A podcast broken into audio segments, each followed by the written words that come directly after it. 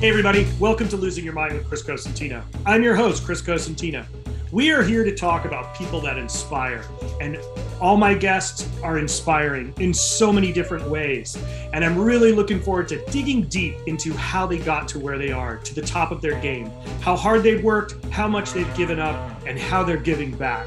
So without further ado, here's our next guest. Hey everybody, welcome to Losing Your Mind with Chris Cosentino. I am here with Jet Tila, and we're going to get into a whole slew of different things. We were just together doing some television shooting. We've done it a couple times now. And we had a really interesting conversation in the car, which kind of blew my mind. And so here we are. Jet, welcome. Hey, what's up, Chris? How's it going? Man, you went right for the gut shot. I like that. No, but it's a good thing. It's a good thing. No, really. It was, look, I think, you know, a lot of people have seen you compete. People have seen you on, whether it's Guys Grocery Games or Guys Ranch. They've, you know, you've been on TOC, which is Tournament of Champions for folks out there. And Guy talks about a lot about all the really crazy cool stuff you've done. So let's start off with the Guinness book, the Guinness records. Okay. Can you start with those? Because that's kind of crazy. Not many people can say they have Guinness records, right? Yeah, I guess that's true. I currently believe I have 6 culinary world records. I know. I think what people find interesting. So previous to television, my background. Part of my background was working at a company called Bon Appetit Management. And not a lot of like people who watch television know that there's this entire world of what we call like a corporate food service. So I was like the first team at Google who did the first Asian, second team post IPO, first, you know, the guys who didn't make $1 bazillion is basically what I'm saying. So I used to do a lot of the big tech companies, universities. And then while I was there, you know, we were a big company. We fed 20,000 people a day in one campus, and we had hundreds of campuses. So we understood big food. So one of the things that we wanted to do was to break a world record. And the first culinary world record I attempted to break was the world's largest pad thai, right? Like 500 pounds.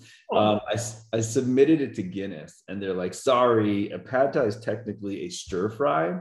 And that record currently is like 800 pounds. And you know, 100 pounds is the record. It was at that point. And I was like, well, screw you guys then. I'm going to break the world record. I mean, we're going to go all the way. So I'm going to give you this very short story. I broke the first world record, that first stir fry. I did like 1,000 pounds. Someone came over the top at 2 or 3, and then I topped them again at 4,000. So how do you stir fry 4,000 pounds? Yeah, the Guinness is really very strict about world records. Anything from a culinary point of view has to be done just like it's a portion of like 4, right? Like a restaurant portion. So I crafted a 25-foot wide pan, right? 1/4-inch steel, 25 welded together into a circle. I put a 6-inch lip on it.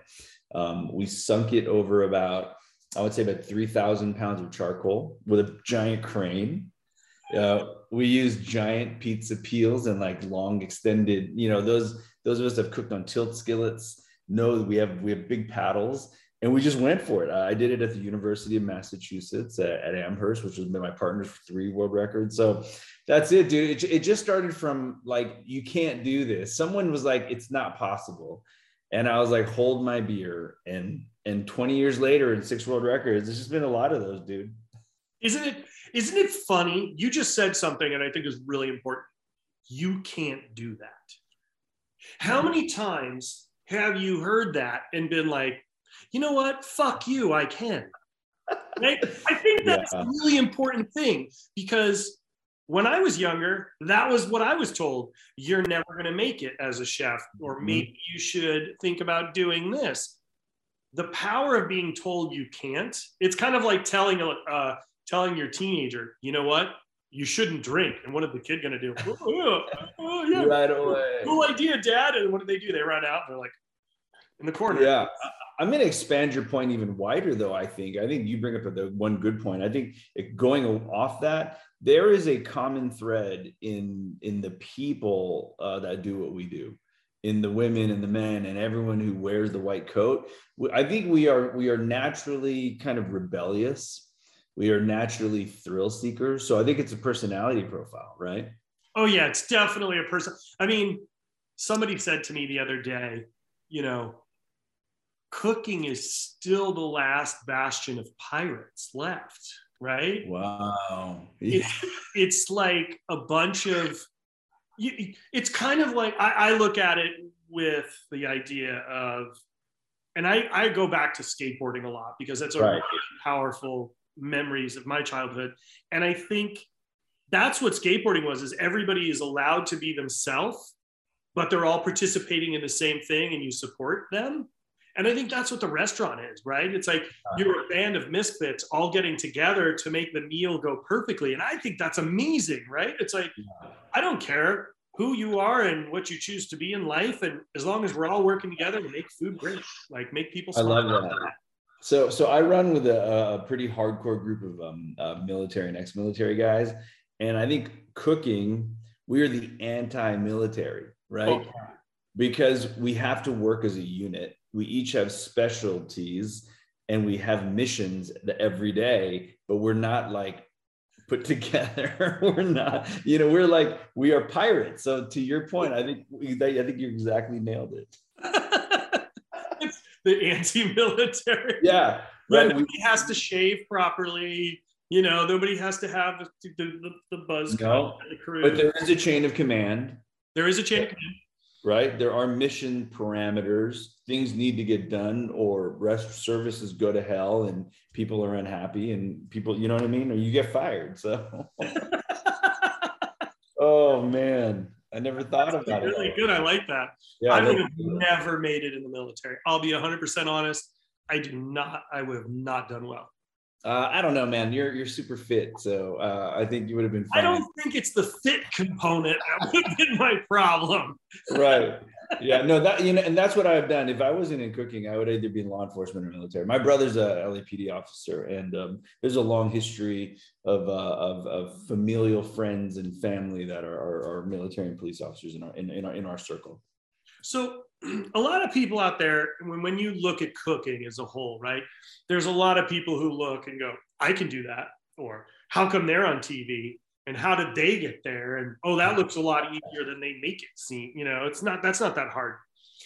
I kind of would really love for you to give everybody an understanding of how you got to where you are now, because it's like, you've paid your dues, like you've done and worked your ass off for years to be where you are now. And you are doing some really fun stuff consistently. And I think not only on television, but out of television, you know, you and your wife are doing a whole slew of different things. I really would love you to share how you got to where you are now. You got it. And then what you gave up to get there too, because I think that's a thing that people forget, right? It's like, you've made it to where you are now because you gave up things to get there. And we talk about that a lot, you know? For sure. So I'm going to give you the Cliff's Notes to not bore our audience or your audience. I think this is one of the best podcasts in the business because it's so raw and real. So here's the real short story. My family immigrated here in 1966. Thai Chinese immigrants. The highest level of education in my family was a junior college. It was an AA. And we have been in the grocery and restaurant business for three generations, for over 100 years now. My grandparents escaped China, moved to Thailand, to Bangkok. My father's family moved to Bangkok. So you think about these Chinese immigrants in a new city, and what do? You create food from your city, right? And it becomes a place to congregate. It creates community. So my family's Hainanese Chinese. So we had a little Hainanese cafe in Bangkok. My dad's born there. My mom's born there separately, right? 66, they both immigrate here because of the politics of Thailand being, allies to America during the Vietnam War. A lot of Thais start to immigrate here. My family came in first group and they met here. We opened the first Thai grocery store and some of the first Thai restaurants in the history of this country. This is 1972. And 78, the restaurant, the markets in 72 and the restaurants in 78. That's jumping years ago. I was born in 72. That's right. The year you were born, we had a 600 square foot little store called Bangkok Market in LA. And it was a little trading post. And stop me anytime, dude. I bet, you know, this is great. Yeah. This to me is what's really important. I think things weren't handed to you on a silver platter. You've had to work to get where you are. And I think there's definitely a disconnect with the amount of work that goes into what we do to getting to where we are. And it's like, I think it's easy to cast stones. It's easy to watch a show and say, I can do it better than that. Because no, actually, it's really a lot harder than you think we make. Oh my God. It's the hardest thing. It's so hard. You know, I'm going to have to go off topic for a second because I don't think anyone's ever flipped it on you on your own show. And I'm known for doing this. I did this to Alton Brown on his cast and other people. So I've been a fan of Chris Cosentino for over 20 years, right? Before I as a cook, Chris is, you're in a generation, just a few years older than me, right? Like I would have been a freshman when you're a senior kind of thing, but like watching your life, do you feel that way? Because I think there's a perception of television chefs. There's a group that have never really like crushed it, killed it, burned it like we did, like the 10,000 hours in restaurant kitchens. And then that have kind of just made it because they're great on TV. And that's another skill and I don't take anything away. Yeah. So how does it make you feel as a chef that did both, bro, that went to Europe, killed yourself, and did TV? Do you ever go like, my road was harder than a lot of people's? Or I mean, you know, and when people go, dude, I could do that. How does it make you feel, Cosentino? Thanks. I know. I think, you know, as you know, it all happened by doing Iron Chef, yep. Right? I got asked to go on Iron Chef, battled Mario. Previous to that, you were already a well-known chef. I guess, like, I don't. He's modest, dude, you're modest. I'm just saying, I knew who you were and I followed your career, so. So it was going on TV was like, I just wanted to compete on Iron Chef. That was my thing, right? Like, it was amazing, like going there and, you know, I fucking had a white rooster. You remember? Yeah. I had a white rooster mohawk. So showed up with my Italian checker tablecloth, shell toe Adidas, like I love it. Ready to rock. And then it just kind of spiraled from there. And I looked at television as an opportunity to put more butts in seats. Mm-hmm. Marketing tool, right? It's a marketing tool, and it kind of backfired on me at that time. In what way? People stopped, you know, there was this perception I wasn't in my own restaurant, that I was, and this was a different time. I mean, this was years ago, right? Yeah. And then I had my own series with our own Sanchez, and then I quit TV. I quit TV for a long time. Got it. And you know, I think there's, now I'm kind of venturing back and I'm having fun again. And I think it's just different, you know? Yeah.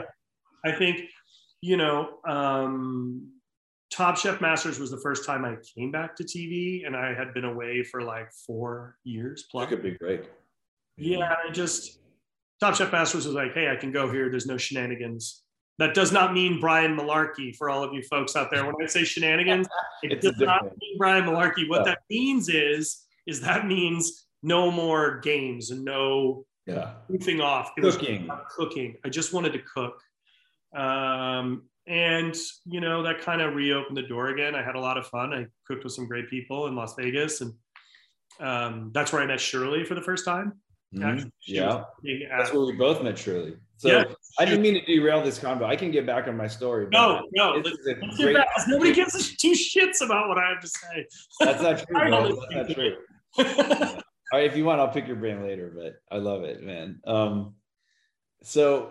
I'll keep going, but if you want, again, I think it's really important. Like you start, so you had the family owned grocery store, and then came the restaurant. Yeah. So, okay. So I basically did my apprentice. I had multiple apprenticeships at the same time. In the context of what we do for a living, you just have to apprentice to your careers, right? There was no culinary school back in the day, right? So we had a grocery store, which was 5,000 SKUs of all Southeast Asian ingredients. So I basically got to learn the encyclopedia of Asian, Southeast Asian food in those 10 years, 15 years. We had restaurants. So I got to work my way up from cleaning toilets to dishwasher, all the way up to every single position in a restaurant. We had farms partnerships in Mexico in the Central Valley. So I saw the unique ingredients for you guys. And I think that's really important to talk about, because Southeast Asian herbs are almost impossible to find, especially at that time. And they're still difficult. It's hard to find wing beans. It's hard to find cilantro or whatever herb you want to call it. Yeah, like those things are very, very important. That I think that's huge, because you know, you go to Southeast Asia and people are, what is this herb? And they're like, bitter herb, sour herb, sweet herb. Well, what's that one? That one's bitter herb too. No, it's got a different name. What's the name? No, bitter, right? It's its own encyclopedia, right? Like, and I was learning multiple encyclopedias concurrently from age like 5 until 20, right? So I had literally 20 years of just ingredient knowledge and cooking knowledge. So we were vertically integrated. I didn't even know what that word meant, but my dad was this visionary who later turned it the other way, which we should get to in this podcast. We will. Right? And so my dad was this genius. He's really credited for starting Thai food in America. And then the 70s become the 90s. And the 90s started the California cuisine movement, right? And then all of these chefs were infusing Asian foods, all the chefs we both know, are infusing Asian foods into their French and Mediterranean food. And there was only one grocery store in Los Angeles where they could get everything, and that was the Bangkok Market. So that's where Joachim Splichal used to send his staff, right? Joachim, I know the story. Right? Oh, you do know the story? I know the story of Joachim. That was part of that station's job, to stop at your market to get the ingredients. If I'm correct, it was for lobster Harahan. Yes, and many other things, right? And you think I know that shit?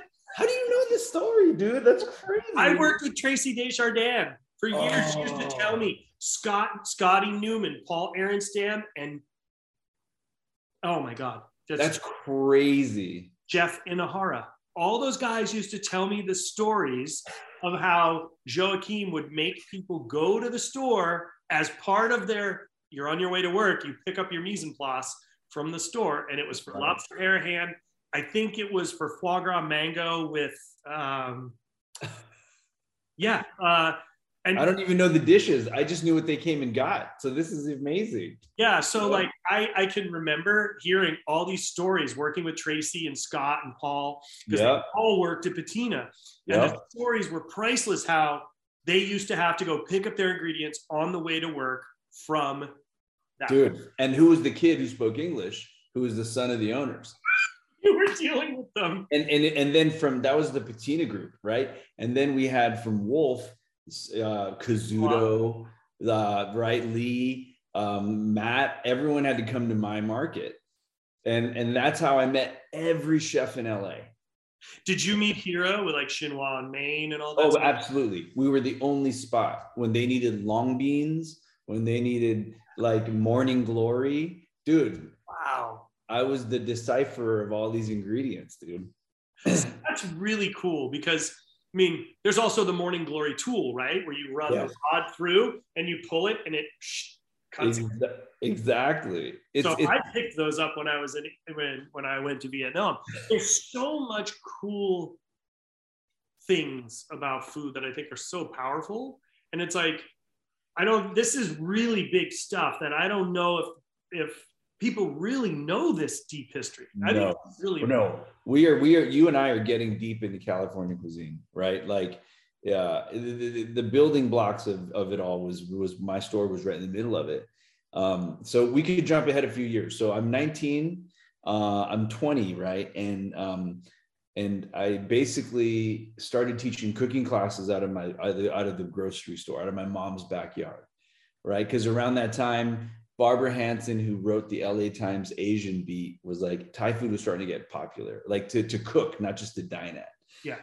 I printed out little paper flyers at the store, like $35, I'll teach you 3 courses, and you come to my mom's backyard. and it was all curry, pad thai, pad CU. This is amazing. Yeah, this is pre-culinary school, pre-working in commercial restaurants. I'm like 19 years old, and Barbara Hansen snuck in because she was a frequenter of the market, wrote a cover story of my cooking class, and in that first weekend, I got like 1,000 phone calls because it was the LA Times Wednesday food section, and it was a cover story about me teaching cooking classes and kind of spreading the history and tradition of my family. And that was the moment I needed to go to culinary school, like real culinary school. So let's talk about, you just said something that I think is really important. You and I grew up with the Wednesday food section. Yes. The LA Times, the New York Times, yes, the Washington Post. Exactly. Right? And if you didn't read those, you got a good bollocksing at the restaurant you were working at because everybody, or you would have to, like, I was too broke as a cook. When, all right, I'm going to give you a good one. When I first met my wife, I was working at Red Sage for Mark Miller in Washington, D.C. Right. I used to, she lived in a major complex, like this big building out, not too far, but it was in DC proper, right? Near yeah. Mount Pleasant. But when I would have to go to work, I was an opening production cook in the kitchen, but I was too broke, right? Totally. I made my first job out of culinary school. I turned down a $40,000 a year sous chef job.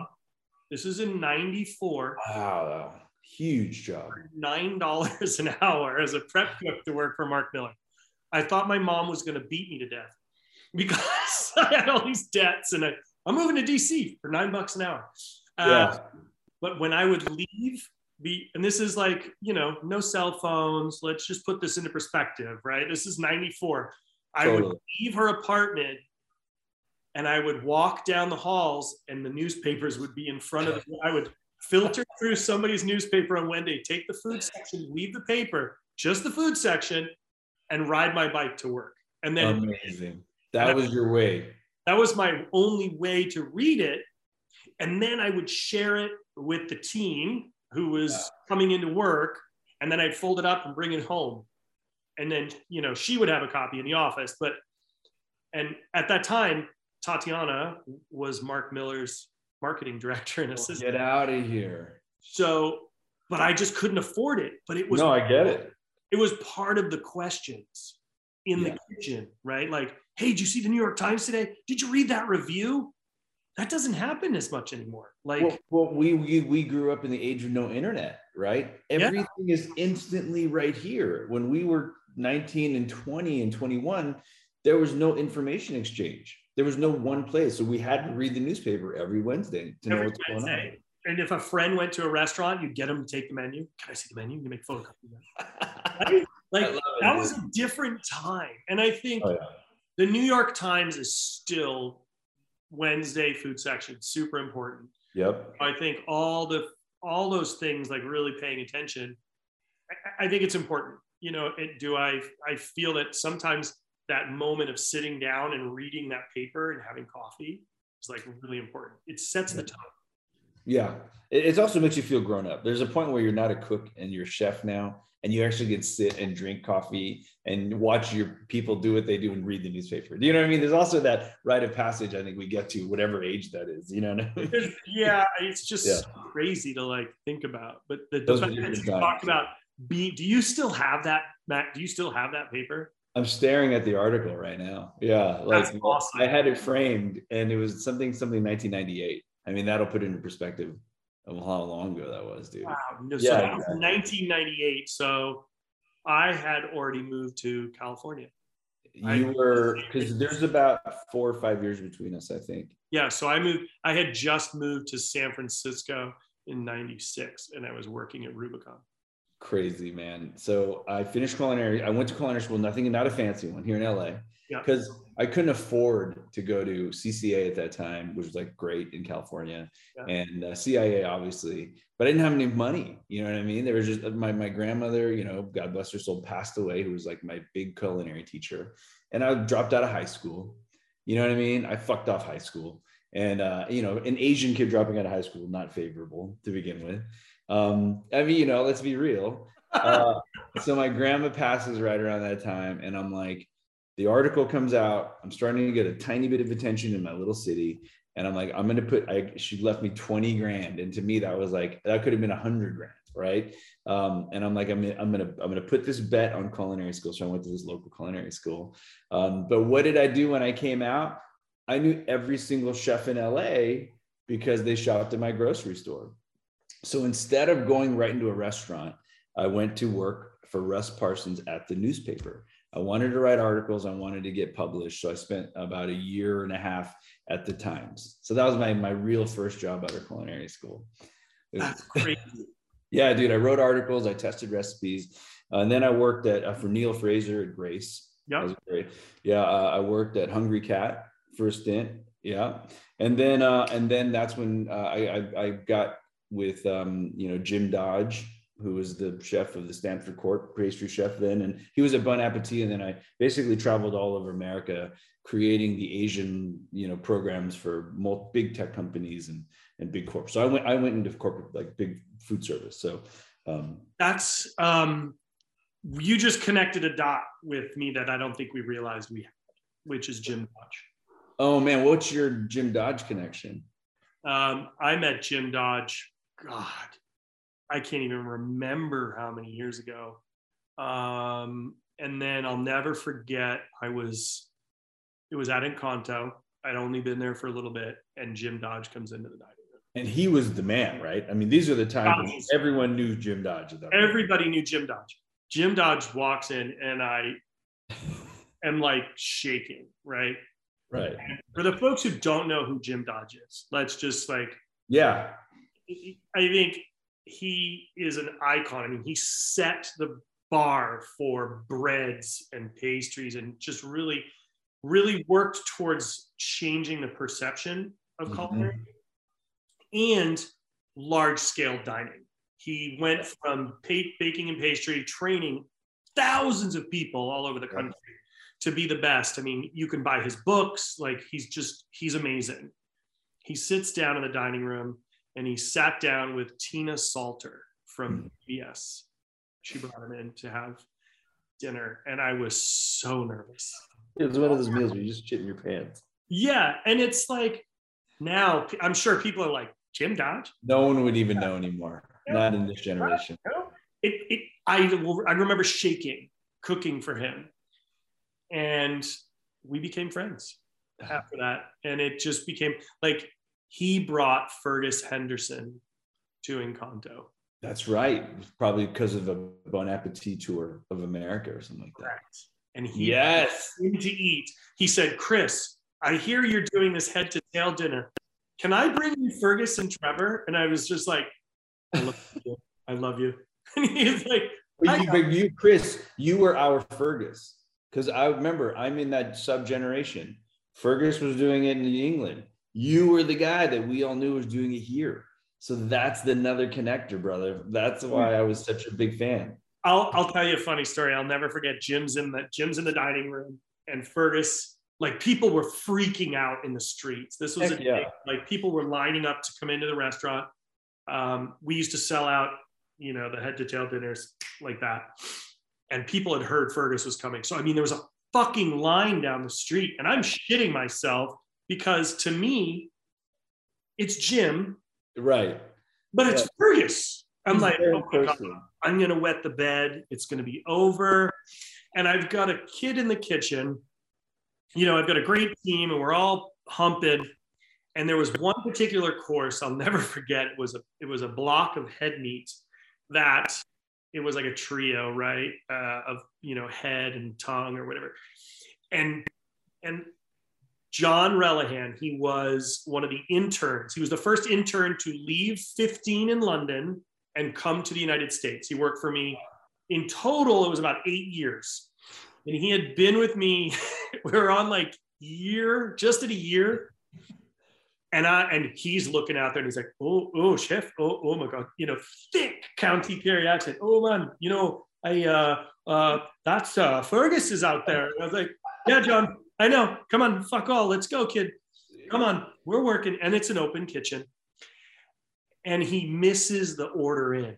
Oh, man. And the thing about that, the block of head meat is you had to start to sear it and just render it in the oven so it got crispy on all sides. Forever, yeah. It took time, and there was like basting involved in a process.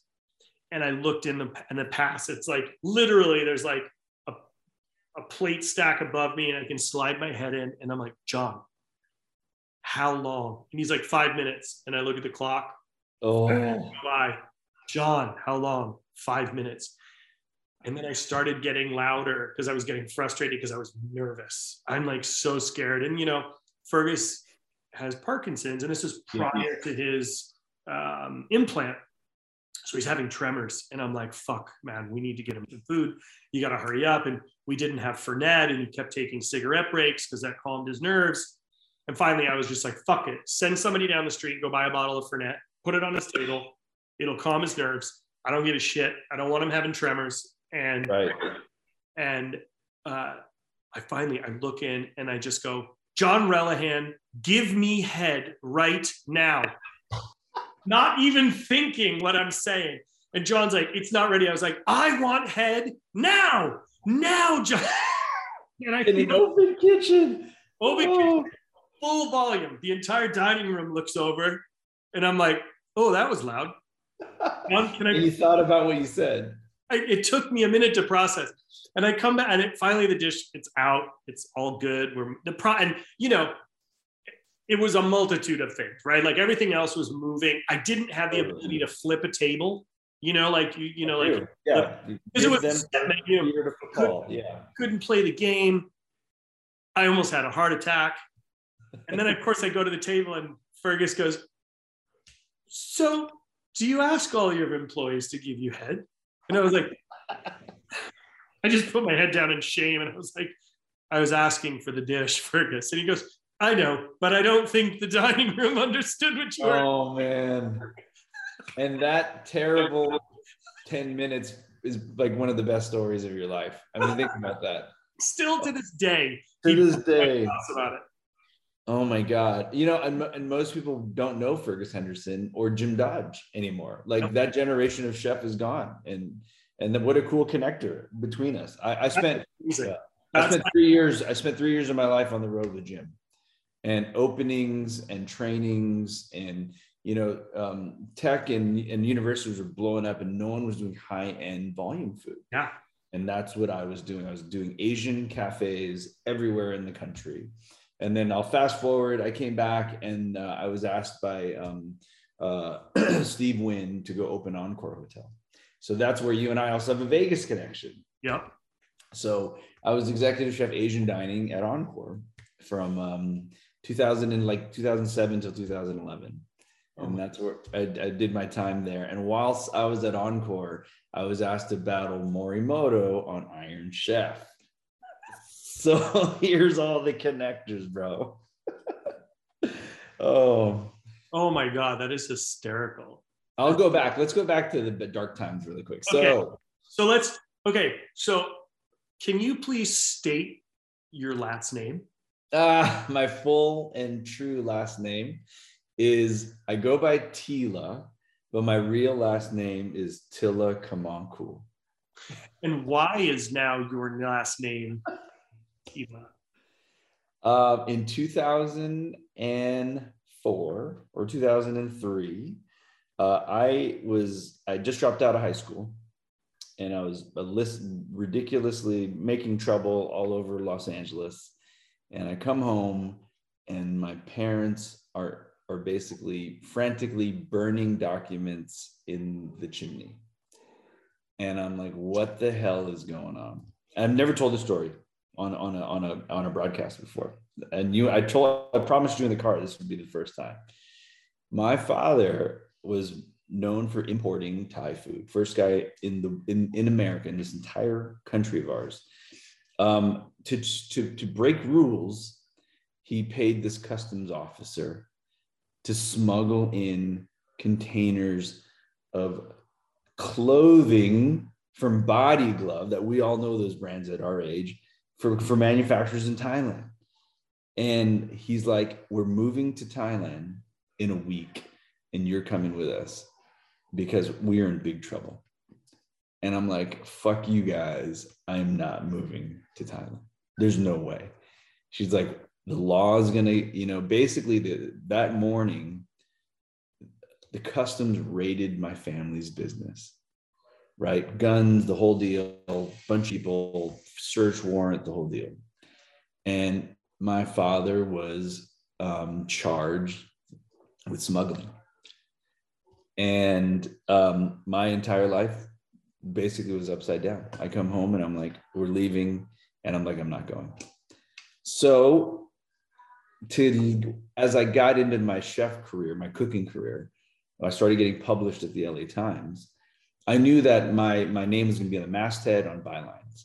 So I changed my name to Tila, from Tila Kamankul. There you go, Cosentino. And I mean, that's serious shit. Like, it's no joke. Yeah, no, it was real. So, I mean, we're laughing about it in jest right now because we had the conversation in the car and I knew this was coming and like we discussed being able to talk about this, but that's a big deal. And I mean, you're a young man and you have to like change your last, or like will cut your last name in half, right, and really kind of shift yourself. And that's a lot. I mean, imagine that this family business that was well regarded and kind of world renowned, all of a sudden you think it's all going to go away. And your entire reputation as a person, through your name, through your family, is going to be tainted for life, right? So basically what we did was just, after they did go to Thailand, by the way, my family basically packed all their shit and left this country. And I went with them for that initial few months, with no intentions of ever staying. And subsequently, what he did was shitty, and he did break the law. He needs to come to Jesus with that, right? I was not involved. I was 17 years old, but it wasn't drugs. He didn't kill anyone, right? They basically had to rebuild the part of the business that was always legitimate. But the one thing that he did as an idiot will always be the black mark. And to this day, my father's never been back. So all those times that those people that are listening to this podcast and watching going, hey, where's your dad? And what are you doing? I've made excuses for 20 years about my dad's, oh, he's retired. He's happier in the other country. This is the real. My dad can never come back, or he has to face these charges. And, you know, which shapes you as a man, right? Because if you know me, and I think a lot of people watch me on TV, I'm about owning my mistakes and taking responsibility. So it's shame. There's shame there when I'm cut from that cloth, and my father, clearly there were parts of him that wasn't. So through my entire formidable years, from 17 to 40 something, I had to struggle with the shame and still build this business and start from zero. We did really well. We were really poor. We did really well. Then we lost everything again, and then I had to rebuild. So there are a lot of lessons there, a lot to unpack. And all to smuggle in bright pink and green. Oh, the worst. Love, just for that band that used to sing back when we were in college, right? What was that band? God, was it? Yeah. We'll remember that band. I remember they sang when I was in college once. I mean, if you dig into the case, guys, and now that it's all coming out, if you look at this case and my last name, the customs guy was actually moving dope for like all these other like smarter people than my dad, like smuggling clothes. Yeah, it was the dude wanted to smuggle clothes for like a few G's a shipment, when these dudes were probably making millions of shipments. So when the guy finally got busted, guess who he rolls on? The guy who's got no mob ties, who thinks he's smart, but he's just some ghetto kid from Bangkok. So they basically rolled on my dad, and you know, it is what it is. So just to be very clear, I was 17 years old. I was 14 when he started to do all that. This had nothing to do with me. No. And I think it's But what the point is, and then you talking about this, I think is really about, you know, talking about what you went through as a kid to get where you are today. That has long lasting impressions on you personally, physically, and mentally, which makes you become the person you are today. Yeah, nothing steals you and forges you and tempers you like trauma, right? And the positives are you're tough as hell. Nothing can faze you. When you're self-rebuilt, no one has anything. The negative parts are the goddamn trauma that it created that I had to work through these last 20 years. And that's a whole nother conversation about chefs and mental health. Because yes, I had my shit, but I know for a fact that a majority of us that have worn the whites and have done this for a living, we struggle a lot with addiction and a lot of other mental, because of our trauma. So I don't think I'm any more extraordinary than anyone else. I'm just here to share my story that you can overcome any in that bullshit. And I think that's really important, because we all look at, you know, I've heard people say this all the time, be nice because you don't know what somebody else is going through. And I think that's a really, really important saying, because nobody knows what's going on, right? And I mean, you know, you and I talked about this. We talked about this on our last, you know, shoot time, like about mental health and, you know, how I addressed it. And I'm totally comfortable saying I go to crazy school and I take crazy pills and yep. You know, not to be crazy, to curb the crazy. You know, that's why I haven't had a drink in 3.5 years, because it affects the medicine. I think it's all really understanding who you are so you could make better steps to move forward. Life is not about looking backwards. It's about looking forwards. And if you can correct what each step of the way, you're making progress. You nailed it, dude. Whenever you're talking to your fellow person, right? You don't know what the shit they're going through. They don't know what you're going through. So I think that's what kind of, you and I instantly hit it off, because I think we have generally the same attitude, right? Like, be your best self. Don't crush on people for ego, and, you know, treat people how they treat you. But I think we always give the person the benefit of the doubt, because we've gone through so much crap in our lives that, you know, you can just assume that a lot of people are probably going through the same thing. And it's just so much easier to make friends than enemies. And if you have to make an enemy, go for it, because someone provoked you, right? I mean, I'm known for being aggressive when it's the right time, but that's not my first foot.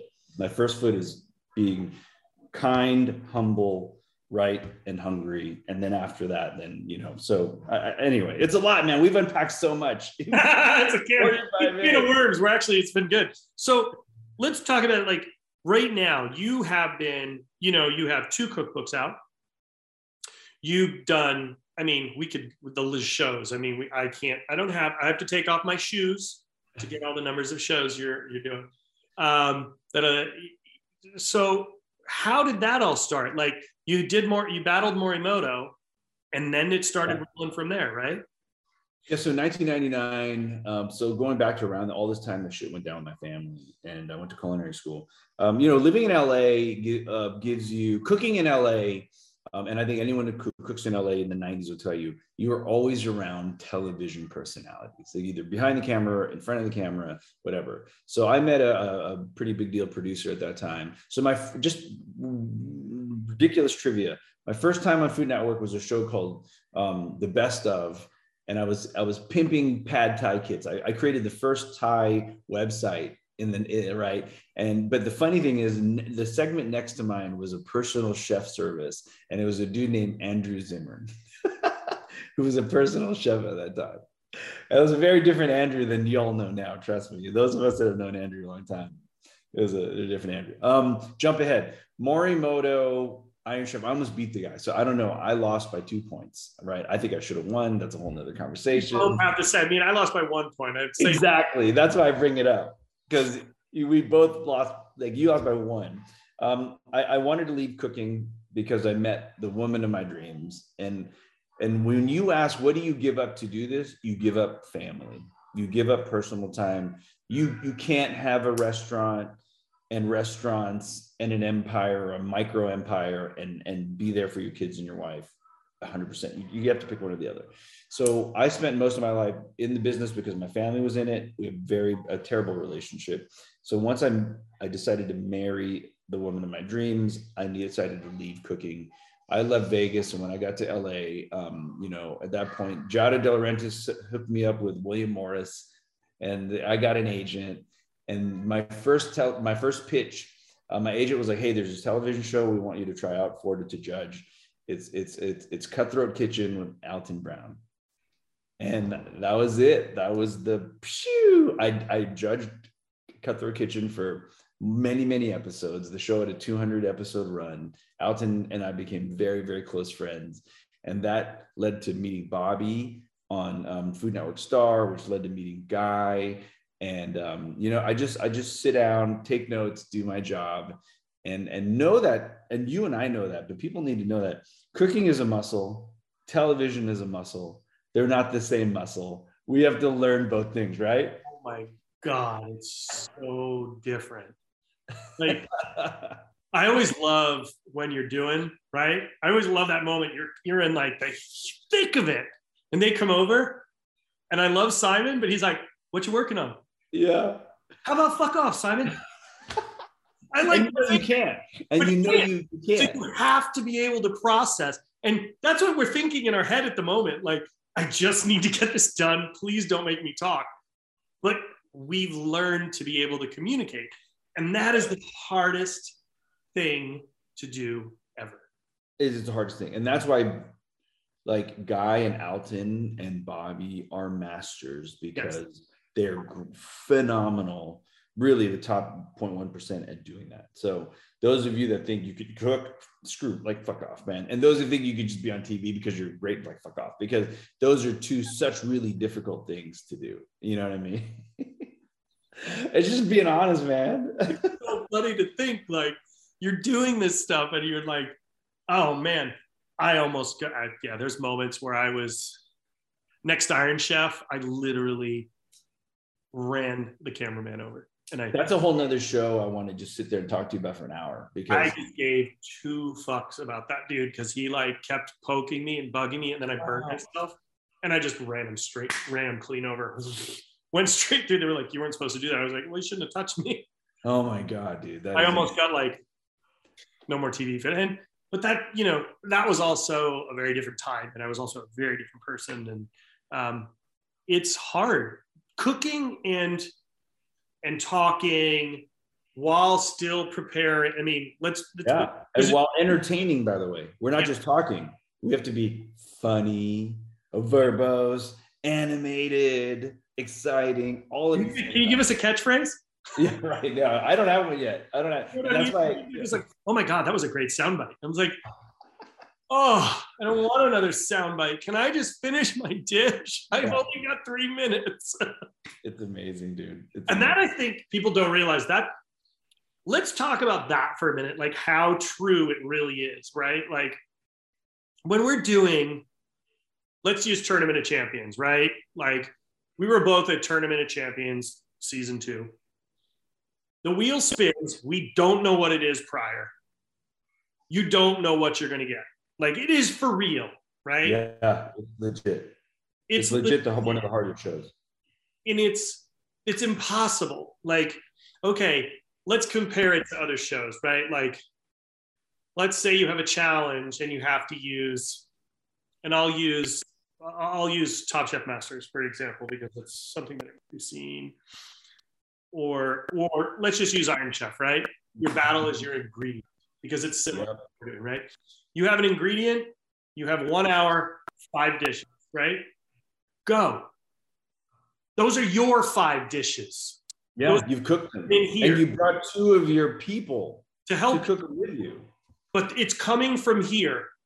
So just so everybody understands, they reveal the ingredient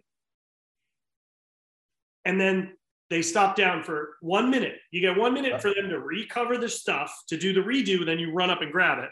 In that 1 minute, you're sitting there leaning over to your people and going, "This is what you're going to grab. This is what you're going to do. You're going to grab this equipment, this. And then you stand back. They're like, "Set, go." And then everybody just runs and it's full chaos. So, but at least with Iron Chef, You're cooking what you want to cook. There's no parameters other than cooked, right? Something you've made 100 times too. You hope. Yeah, right. You better have. Yeah. Now let's put the TOC or the Guys Grocery Games into it. TOC. Yeah, we should talk about TOC, I think. Yeah, because so Tournament of Champions, we will call it the Picky Diner. That's what I like to call that wheel. It's Picky Diner. It's like that worst guest in the world who comes in and says, I want this with that, but it has to be like this, and I need it now. That's pretty much what... That's exactly what it is. And not just what I want to eat, what I want you to use as a tool to cook that thing. And so that's like somebody saying, you know, I want egg whites, but you can't use any fat to cook them. Go for it. Like, right. Thanks. Yeah. And use a chinois somewhere. On your egg whites. So the biggest, I think, the difficulty that people don't understand is like, yeah, the protein and the vegetable, fine, whatever. We can all deal with that. Mm-hmm. As soon as you put in the style, that's the king. The tool we can all figure out. Sometimes. Sometimes. Yeah. No spoilers, by the way. Yeah, exactly. But you're exactly right, dude. It's hard. It's so hard. And it really is the time. Like, the time is the time. And some shows in the history of food world, not Food Network, but in all the channels, I'm sure some shows have had a little producer help, and some shows have had this or that. Tournament is raw. You have no, and all the stress is real, and it's hard as hell. It's hard. It's hard. And then we have Grocery Games, which is another, okay? So totally. You and I were fortunate enough to get to feed Guy eggs.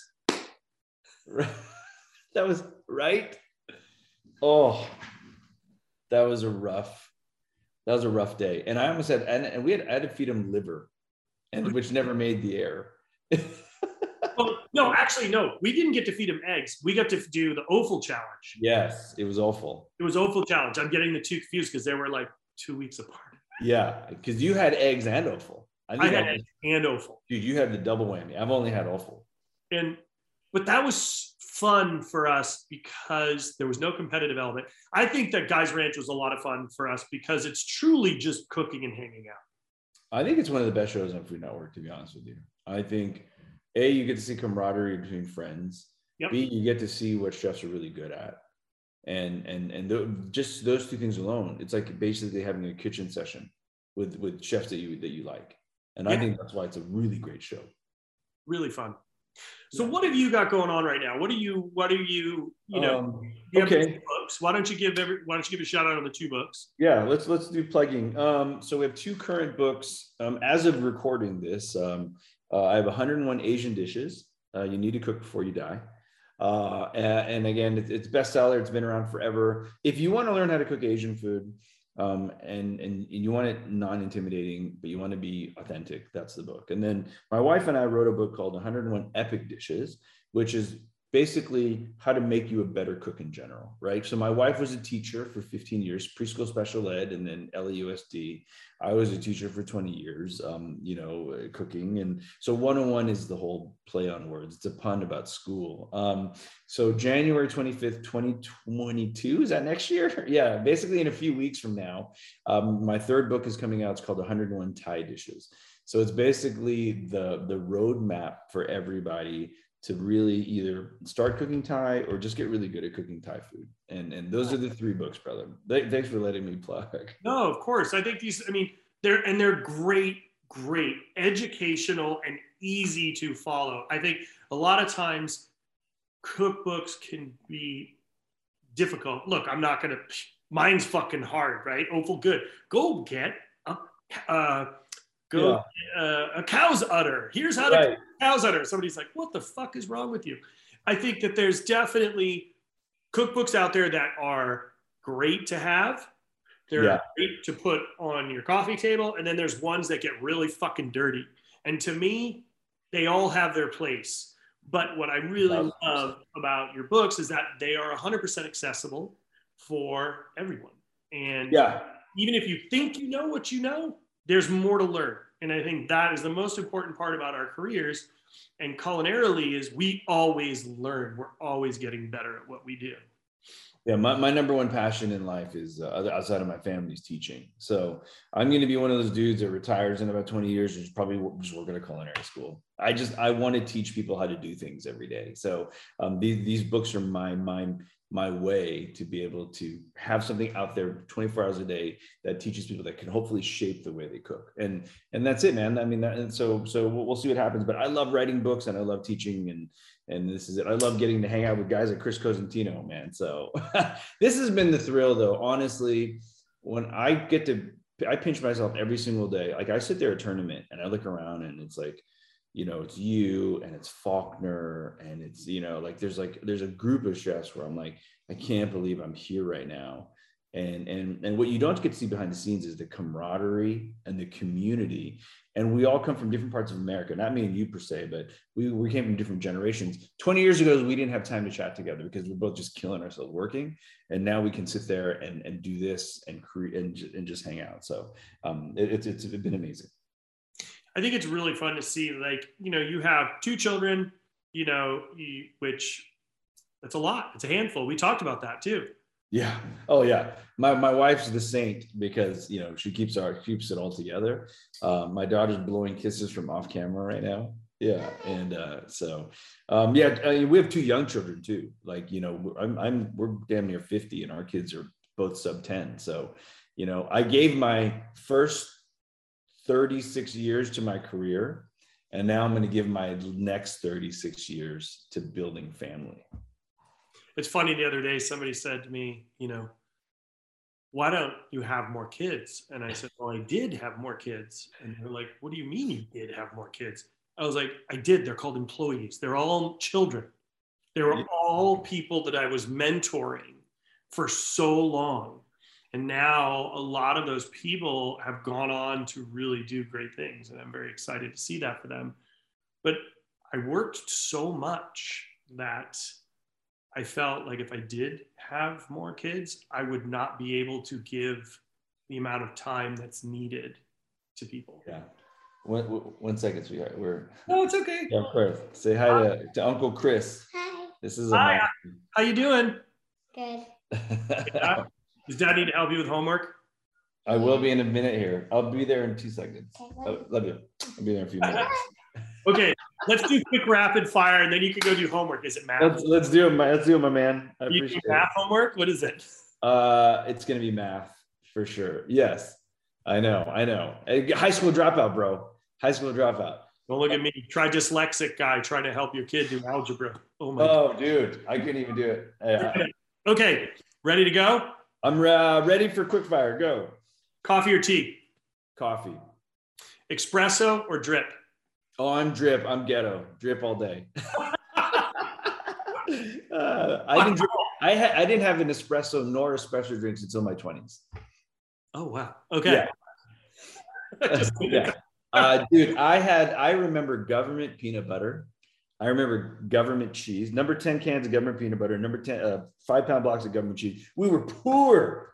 And that's why Folgers crystals and Sanka. Oh yeah. Folgers. Grant, I know Folgers. Yeah. Instant coffee. Boom, the best. It's, okay. Beer or wine? Oh, a wine actually. Red or white? Red. If you do have beer, dark or light? Dark for sure. Dark for sure. Yeah. Oysters or clams, raw? Ooh, I'm clams all day, and I'm going to get flamed for that, bro. I'm in England with raw clams on the half shell. Woo! Thank God, man, because we are the minority for sure. Oh, for sure. Everybody's like, oh, they're too crunchy. All right. Shrimp or crawfish? Oh, shrimp. Lobster or crab? I'm lobster over crab. Really? Yeah.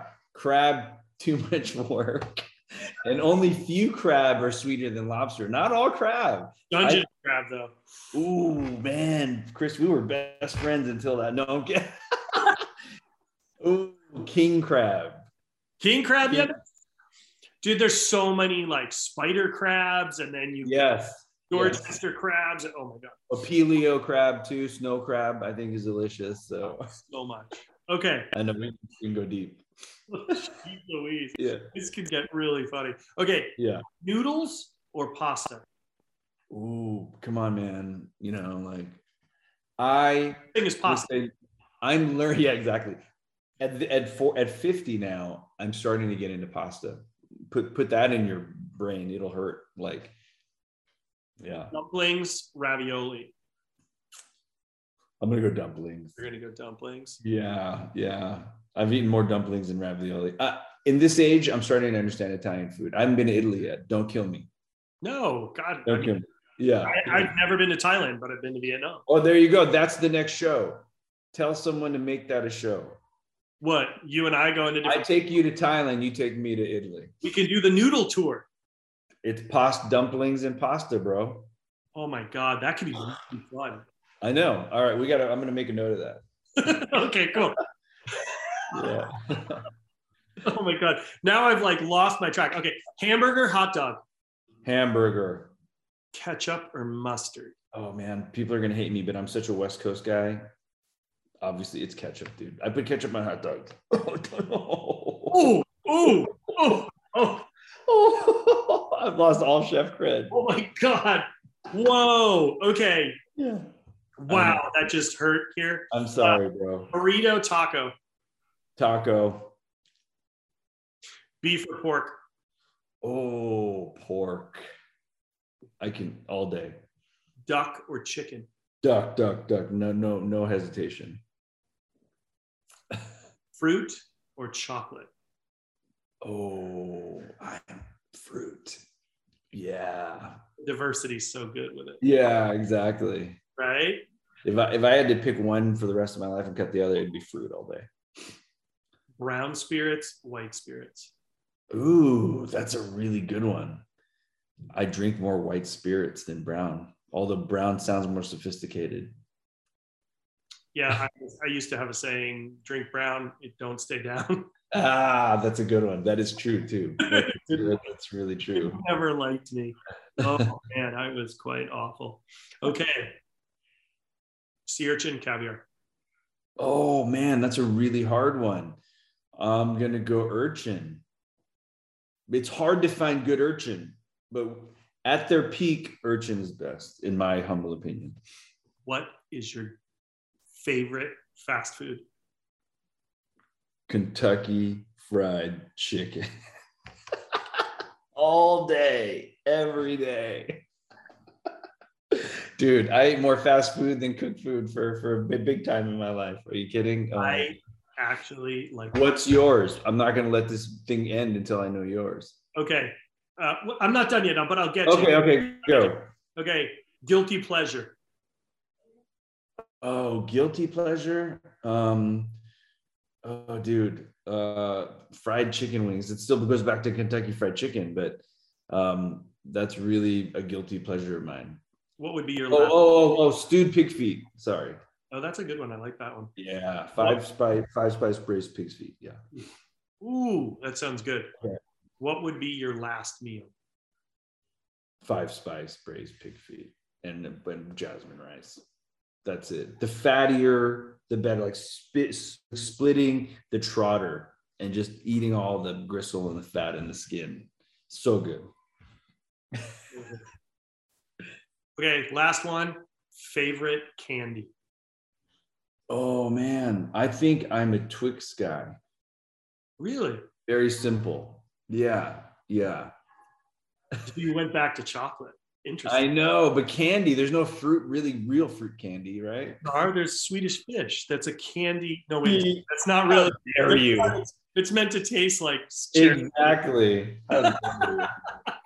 Oh, man. All right, before we wrap, what was your favorite fast food? Oh, favorite fast food for me is by far probably pizza. Oh, good one. You didn't go brand. I like that. And then lastly, what would be your last meal? That's straight up. It's been the same thing for going on 20 years. Blood sausage, duck egg, grilled bread, and oysters, poached oysters in pork stock. Man, that was very specific and sounds delicious. The reason being, it's earth, sea, land, and air. It's all of it in one.